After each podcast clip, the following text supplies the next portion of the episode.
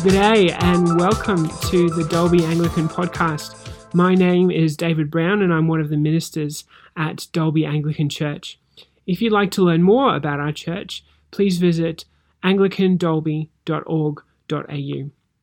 Today's sermon focuses on the book of Jeremiah as part of our Prophets Minor and Major series, and today we're looking at chapter 31, beginning at verse 27 and ending at verse 34, which says, the days are coming, declares the Lord, when I will plant the kingdoms of Israel and Judah with the offspring of the people and of animals.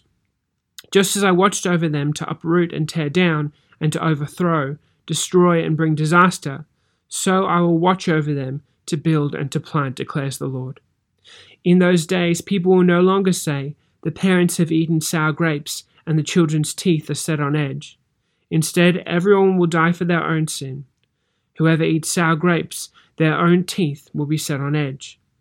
The days are coming, declares the Lord, when I will make a new covenant with the people of Israel and with the people of Judah. It will not be like the covenant I made with their ancestors when I took them by the hand and led them out of Egypt, because they broke my covenant, though I was a husband to them, declares the Lord. This is the covenant that I will make with the people of Israel after that time, declares the Lord.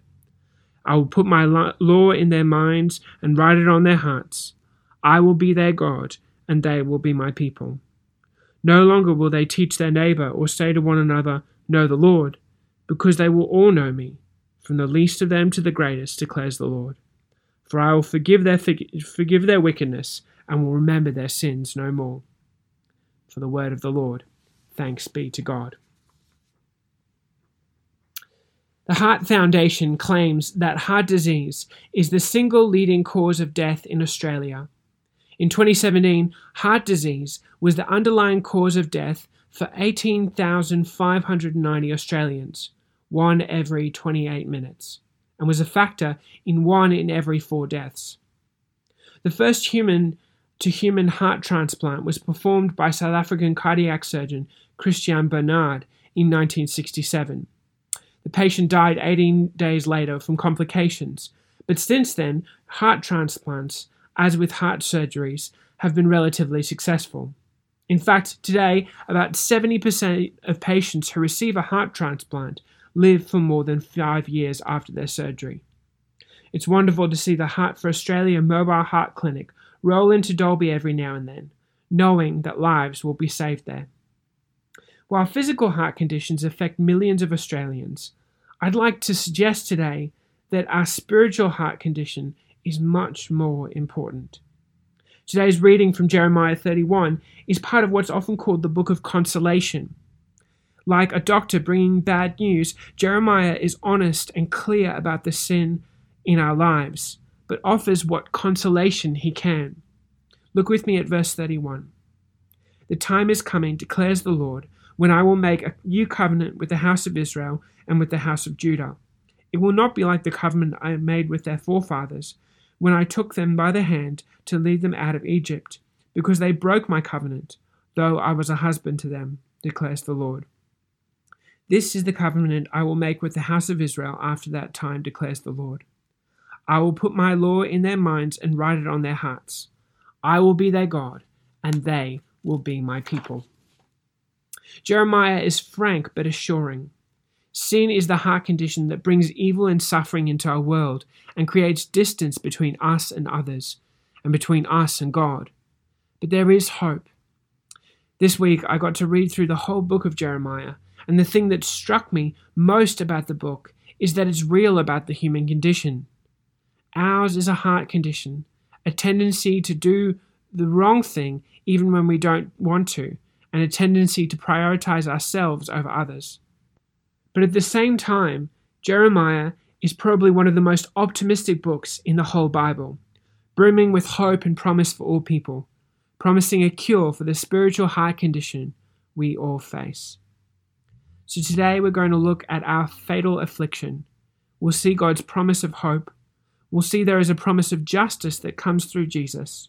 And finally, we'll see this as a promise we can hold on to not just for 18 days or even five years, but for eternal life.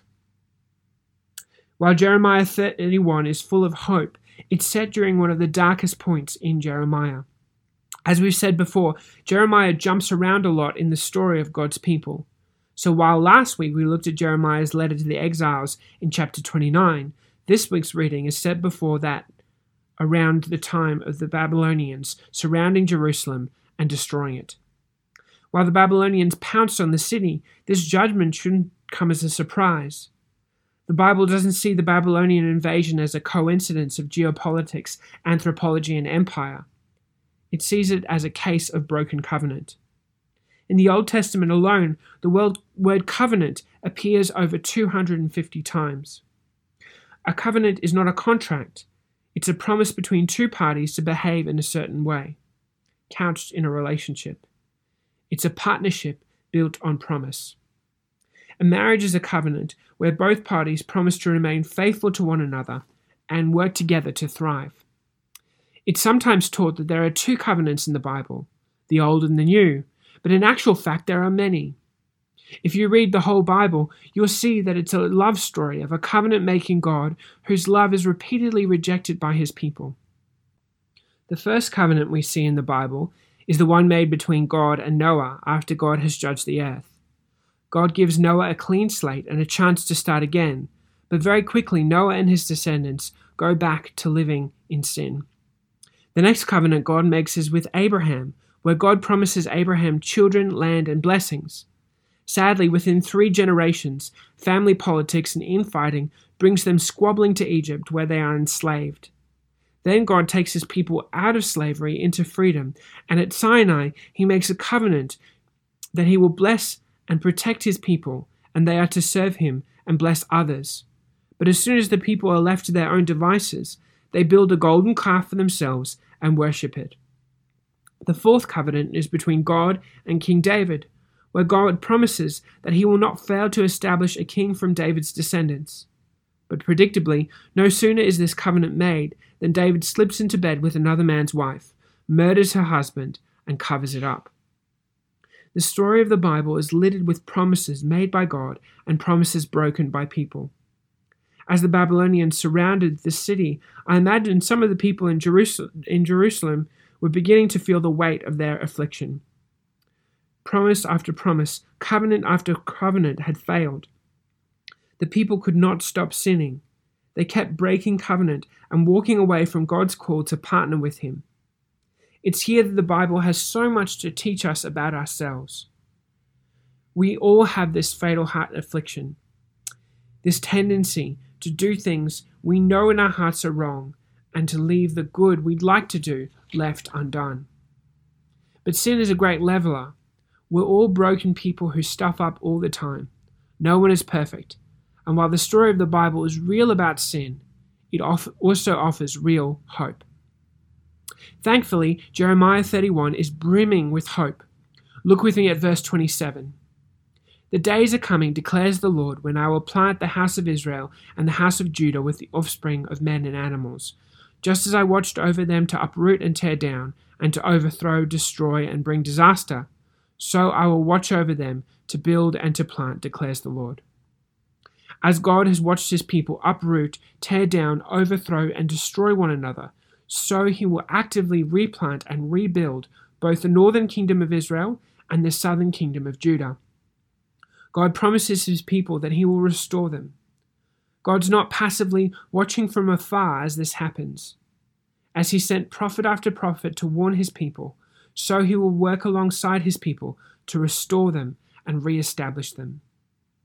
There is another reason to be hopeful about this new thing God is doing. This will be a covenant that the people will be able to keep this time. While the former covenants put the onus on people to keep their side of the bargain, with this new covenant, God offers us help. In Deuteronomy, God tells his people to write the promises of the Sinai covenant on their hearts. Here, God says he will personally write it on their hearts. God promises to help us keep our side of the bargain. This should give us hope. You can imagine the thoughts that the people might have been having as they braced themselves for Jerusalem's fall. It seems God's covenants have failed, and perhaps God has given up on the people altogether. But here are glimmers of hope, and we see them throughout the Bible. people who are temporarily filled with God's Spirit, who perform mighty acts for God, people who walk so closely with God that He helps them to live well. Now God promises that He will do this with a united people. He will be their God, and they will be His people. Another vital aspect of this promise of renewal is that it's a promise of justice. Look at verse 29. In those days, people will no longer say, The parents have eaten sour grapes, and the children's teeth are set on edge. A big difference between the old covenants and the new one is that the new covenant is deeply personal. In the story of the Bible, God redeems a people and tells them to obey him. But Exodus 34 shows us how judgment through the former covenants is meted out through the generations. Exodus 34 6 to 7 says, The Lord is gracious and compassionate, slow to anger, abounding in love and faithfulness, maintaining love to thousands of generations, and forgiving wickedness, rebellion, and sin. Yet he does not leave the guilty unpunished. He punishes the children and their children for the sin of the parents to the third and fourth generation.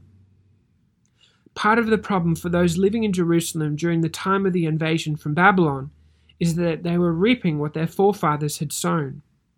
The idolatry and wickedness of past kings was biting them, a retribution that was being felt through generations. We often see in our world today that cycles of sin are passed down through generations. Yesterday at our men's breakfast, Dr. Ross Maxwell shared how many people are in prison because of injuries or addictions passed down from their parents. A mother who drinks and takes drugs while she's pregnant may disable her child, who then gets into fights later in life and ends up in jail. A father who beats his children and abuses them will begin a cycle of abuse that his children may fall into. The fathers eat sour grapes, and the children are left with a bad taste in their mouths. This seems unjust, but this is the reality of sin. It makes life so unfair. So often, future generations pay for the faults of their fathers. Someone has to pay, and for God to be just, judgment, has to fall on someone. The first covenants were corporate covenants made by the whole community for all generations. Blessings were passed down through generations, but so were curses. But the new covenant will be different. Instead, everyone will die for their own sin. Whoever eats sour grapes, their own teeth will be set on edge. The new covenant is a corporate offering of redemption for a whole people of God, but it's also deeply personal. In this new time, cycles of destruction will be broken. People will be held accountable for their own sin and they won't be able to blame past generations or tell God he is unjust for judging them for the sins they do not commit. The people are stuck in a cycle of sin, judgment, and suffering for things they didn't do, and they're looking for someone to blame or a way out. In the new covenant, God offers us a way out. So, what is this way out? How will this restoration happen? Well, this is a matter of debate, but what Christians can agree on is that Jesus is the ultimate fulfillment of the new covenant. Jeremiah's people were carried off into exile, but 70 years later they were released and returned to their lands. The walls of Jerusalem were rebuilt, but the same problems cropped up. A free country and a free economy weren't the answer, and it didn't establish a new covenant community Jeremiah had promised. Babylon wasn't the last foreign power to invade and take Israel. Many empires followed, bringing destruction and hopelessness. Many gave up on God and capitulated to the surrounding culture, but some, some clung to the promises of God and hoped that one day he would establish his new covenant. 500 years passed, and a faithful remnant kept reading and memorizing and hoping that one day God would bring about this new covenant he promised in Jeremiah. Suddenly, a man named Jesus from Nazareth comes on the scene, and amazing things begin to happen. People are healed, hearts are turned back to God, and lives are changed. Then, one Passover night, a night when the Jews remembered God's promises, Jesus takes a piece of bread and a cup of wine and says, Take this and divide it among you. For I tell you, I will not drink it again from the fruit of the vine until the kingdom of God comes. And he took bread, gave thanks, and broke it, and gave it to them, saying, This is my body given for you. Do this in remembrance of me. In the same way, after supper, he took the cup, saying, This cup is the new covenant in my blood, which is poured out for you. Jesus is saying, I'm ushering in the new covenant. I'm fulfilling the promises God makes in Jeremiah 31. As we take communion at church, we are remembering Jesus initiating the new covenant. Notice how Jesus doesn't reject but fulfills the old covenants. He comes from the line of Noah and Abraham. He is totally obedient to the law given at Mount Sinai, and he is God's chosen king from the line of David who will rule forever. Jesus stands in our place, and where we fail to keep our side of the covenants, Jesus drinks the cup of wrath in our place. Jesus fills the covenants on our behalf. Jesus doesn't ignore the old covenant, he fulfills it and makes a way for sinful people like you and me to be made righteous so God's Holy Spirit can fill us and write God's law on our hearts.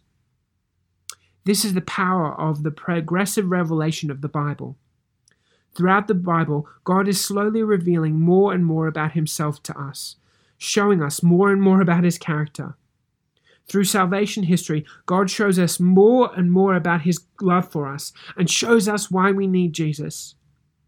We couldn't keep our side of the bargain by ourselves, but Jesus knew that, so he was prepared to go to the cross and die for you, so you could benefit from all the promises of the new covenant.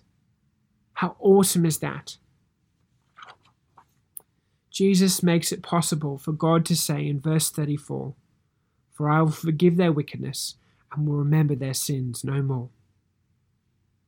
Friends, do you know what this means? It means that we are new covenant people. We can ask God to write His laws on our hearts, and the Holy Spirit comes into our lives and does exactly that we can pray to Jesus and ask Him to break the generational curses in our lives so that what has been passed down to us needn't define us. He does this. We have a promise we can hold on to. During the week, I attended a spiritual retreat. I was feeling a bit distant from God, so on one of the days, I was sitting in a bush chapel asking God in my heart for Him to fill me and to speak to me.